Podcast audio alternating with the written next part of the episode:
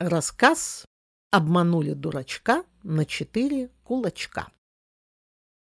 Давеча меня обманул водитель грузового такси.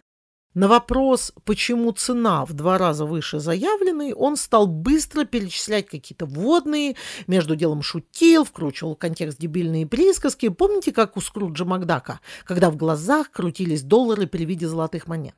Вот такая же алчная радость вспыхнула в недрах черепной коробки, когда на карту водили, звякнули денежки. сто двадцать килограмм алчного мяса вспорхнуло в высоченную кабину, как мотылек, и упердолило по колдобинам в неизвестную даль транжирить наваренное бабло. Я смотрела вслед и улыбалась, вспоминая одну поучительную историю из моего детства. Класс, наверное, второй. Прекрасное воскресное утро мы с папаней пошли за билетами в кино. Вручив мне рубль, отец велел купить два взрослых и один детский. Если справлюсь, то на сдачу было обещано мороженое. Шоколадное в вафельном стаканчике. М-м-м.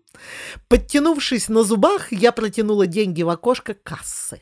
Продавщица билетов не с первого раза поняла, что я говорю и зачем жру прилавок. Но вожделенное мороженое придало сил и дикции.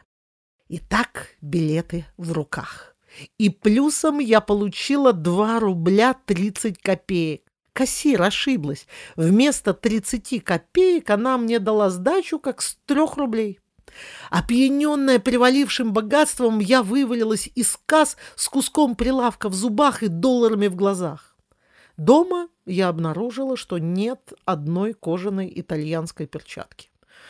Моему горю не было предела, ведь эти перчатки достали по страшному блату за бешеные деньги. Тогда хорошая одежда стоила не так дорого. Просто ее купить было негде.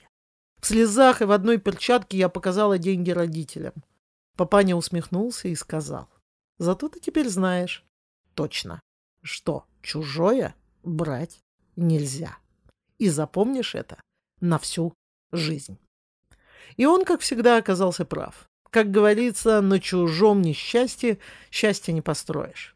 Или на воре шапка горит. Ну, не знаю, какую пословицу тут лучше применить. Тут уж придумайте сами.